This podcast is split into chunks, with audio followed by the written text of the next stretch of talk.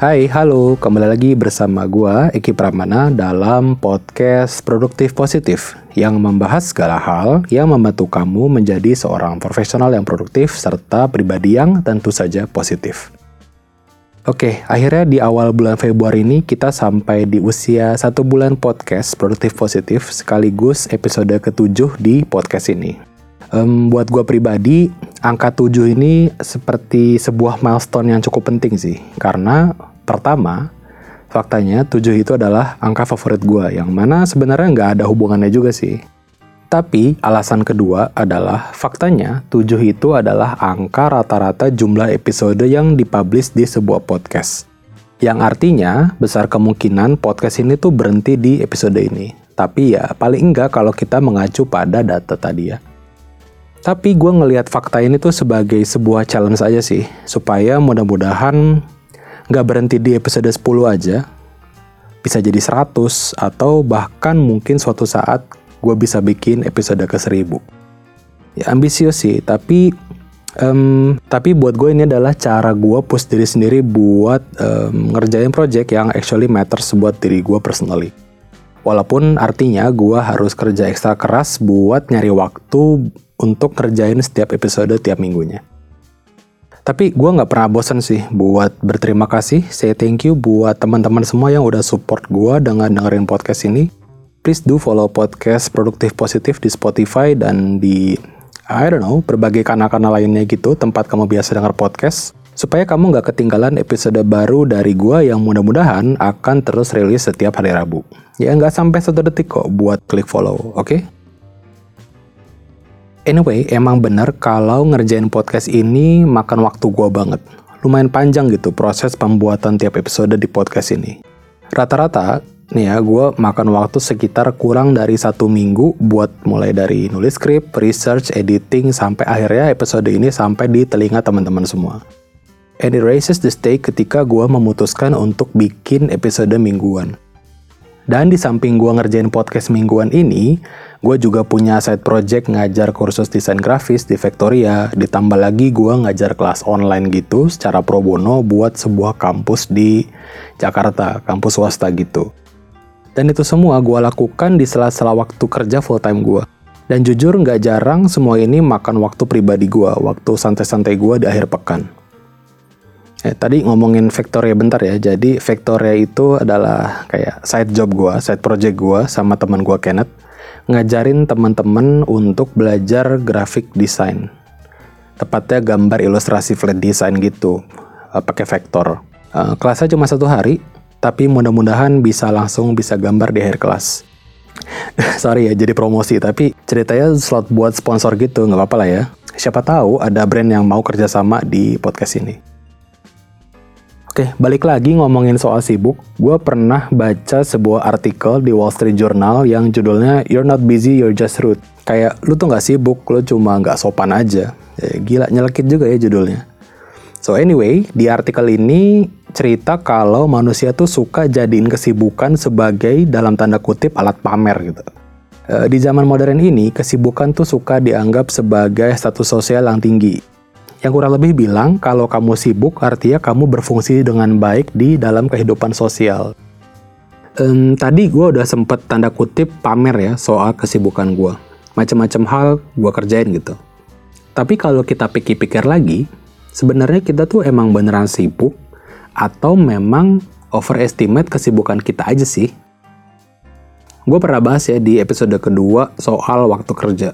Gue bilang waktu itu, gara-gara revolusi industri yang membakukan sistem kerja 8 jam, manusia, terutama kelas pekerja jadi punya banyak waktu luang. Kalau dipotong 8 jam tidur, kita masih punya 8 jam sisa yang bisa kita gunain buat macam-macam hal. Belum lagi sebagian besar waktu kita di kantor tuh habis untuk mengerjakan hal-hal yang trivial. Sementara kita cuma efektif mengerjakan hal-hal yang paling penting paling lama 3-4 jam lah nggak mungkin sampai 6 jam. Jadi, ketika kita nambah pekerjaan yang cukup makan waktu, kira-kira 2 jam misalnya, ya sebenarnya kita masih punya waktu banyak dalam satu hari. Jadi ada sebuah riset unik yang dilakukan di tahun 2014. Jadi si peneliti ini ngumpulin beberapa orang untuk diwawancara dan diajak ikut eksperimen. Dia nyoba hubungin banyak orang lewat telepon, email, eh, ketemu langsung gitu ya, dan sebagainya. Nah lucunya, yang orang-orang ini nggak tahu, proses si peneliti ini ngumpulin orang buat diwawancara sebenarnya adalah bagian dari eksperimennya. Ini unik karena si peneliti ini nyoba nyari tahu apa sih alasan yang paling banyak dipakai orang saat menolak sesuatu. Hasil penelitiannya secara tidak mengejutkan, mayoritas orang menolak diwawancara dan ikut eksperimen dengan alasan sibuk. Setelah gue baca penelitian ini, gue tuh jadi kepikiran sebuah ide sih. Tapi ini balik lagi cuma hipotesis gue doang ya. Um, gue jadi kepikiran kalau manusia tuh kayak suka ngejadiin kesibukan sebagai alasan gitu ya untuk menghindari hal-hal yang gak disukai atau gak diprioritaskan. Jadi misalnya nih ya ada temen yang kamu ajak nongkrong terus dia nolak gitu ya dengan alasan oh sorry banget nih bro gue gak bisa ikut sibuk gitu ya. Ya memang mungkin ada dua alasan. Pertama memang dia sibuk banget gak ada waktu buat ketemu kamu. Tapi Alasan kedua yang lebih umum terjadi adalah memang dia nggak memprioritaskan waktu sama kamu. Hmm, tapi ya, ketika kita ngomongin soal prioritas gitu ya, sebelumnya kita harus nyamain persepsi dulu sih. Dalam konteks bisnis atau kesibukan, kita tuh nggak memprioritaskan hal-hal yang kita lakukan berdasarkan kepentingannya. Gua rasa nih ya, sadar nggak sadar, saat kita membuat sebuah keputusan, untuk membuat sebuah prioritas, kita tuh bakal bikin pertimbangan cost benefit analysis. Jadi maksudnya gimana? E, misalnya gue di posisi teman yang diajak nongkrong di kisah tadi ya. Gue pengen sih buat ikut, tapi di waktu yang bersamaan gue misalnya ada kerjaan yang memang cukup penting. Nah, dengan cost benefit analysis, gue akan menimbang-nimbang kira-kira mana di antara dua aktivitas ini antara nongkrong dan ngerjain tugas yang bakal memberikan reward atau benefit terbesar tapi dengan cost atau kerugian yang paling kecil. Di kepala gua, kira-kira gua akan membuat perhitungan kayak kalau gua nggak kerjain tugas ini sekarang, besok gua serepot apa ya? Kira-kira besok gua masih ada waktu nggak ya buat ngerjain tugasnya? Ini lingkaran teman yang ngajak kumpul sedekat apa sih sama gua? Kapan terakhir ketemu? Bakal nongkrong di tempat yang seru nggak ya? Atau ada duitnya nggak ya buat nongkrong? Dan seterusnya. Lucunya, di kepala kita analisis ini tuh bersifat involuntary atau secara nggak sadar. Dan biasanya tuh nggak apple to apple. Bandingin waktu yang terbuang dengan uang yang dihabiskan kalau jajan dan sebagainya.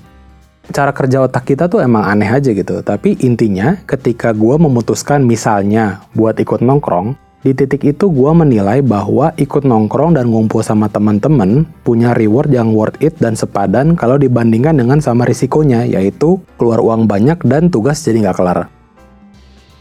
Ini juga menurut gue yang membuat manusia jadi kadang suka menunda-nunda pekerjaan yang secara subjektif adalah hal yang penting. Tapi bagi otak manusia yang bias, kita suka nilai sesuatu yang penting itu jadi nggak penting. Bisa jadi otak ketika memutuskan buat menunda sesuatu, misalnya ngerjain skripsi gitu ya, costnya tuh atau kerugiannya tuh nggak gede-gede banget di kepala kita dibandingkan dengan benefitnya. Yaitu kalau kita nggak ngerjain skripsi, ya berarti kita misalnya punya waktu luang buat nonton serial Netflix kesukaan. Di kepala kita, nggak ada insentif dan risiko yang cukup besar untuk kita mulai ngerjain skripsi. Tapi di lain waktu, ketika misalnya kita mulai nggak punya duit gitu ya, Terus teman-teman udah pada lulus. Nah, kita tuh mulai memperhitungkan cost-nya, kerugiannya.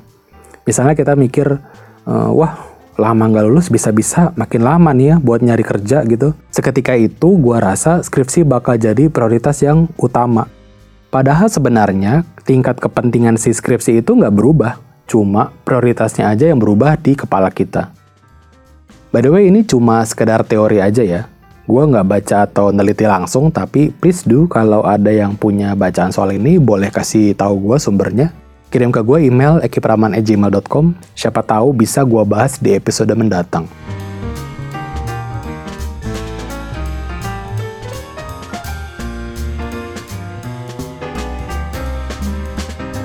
Ngomong-ngomong di podcast ini gue pengen sharing dikit sih gimana caranya supaya kita menghindari keputusan yang bias saat kita nentuin prioritas di dalam hidup kita.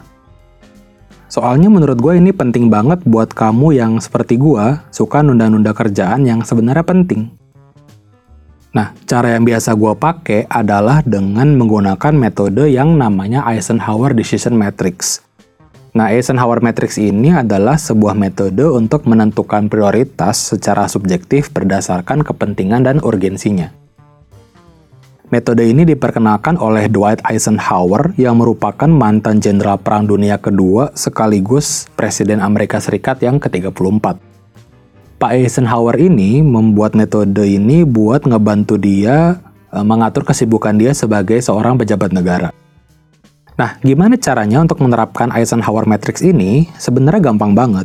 Jadi, Eisenhower Matrix ini menerapkan empat level skala prioritas yang bisa digambar dalam bentuk kuadran kartesian gitu.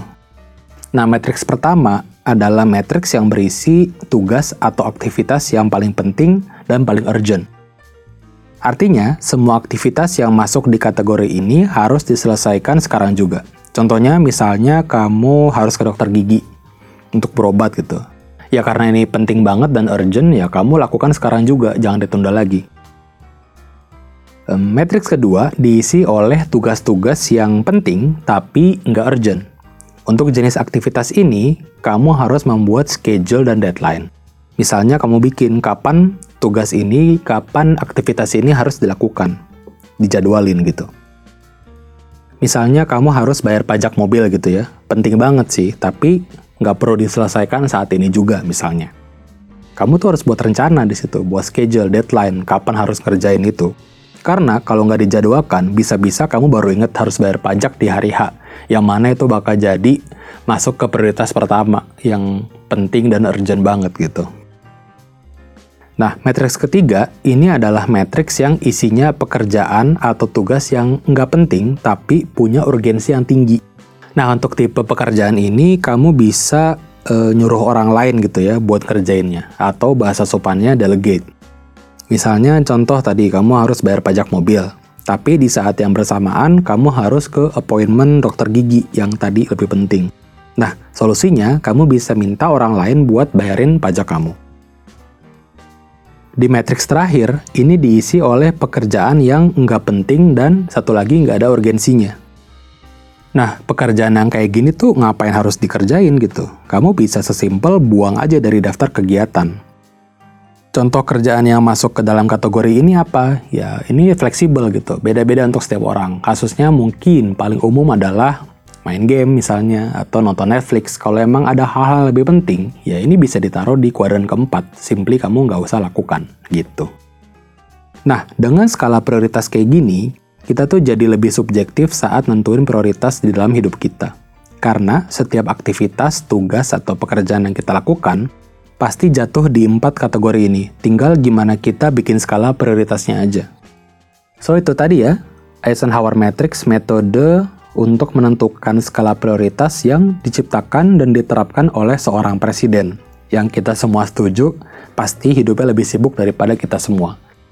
Kalau di hidup dia aja bisa dipakai, diterapin, apalagi di hidup kita gitu, yang orang biasa, ya nggak?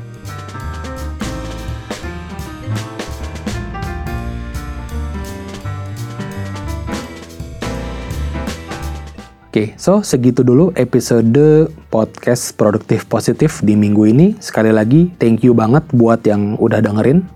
Please do say hi di Instagram gua @ekivalen atau kalau mau request topik gitu ya buat diobrolin, boleh banget langsung aja email gua ke ekipramana@gmail.com.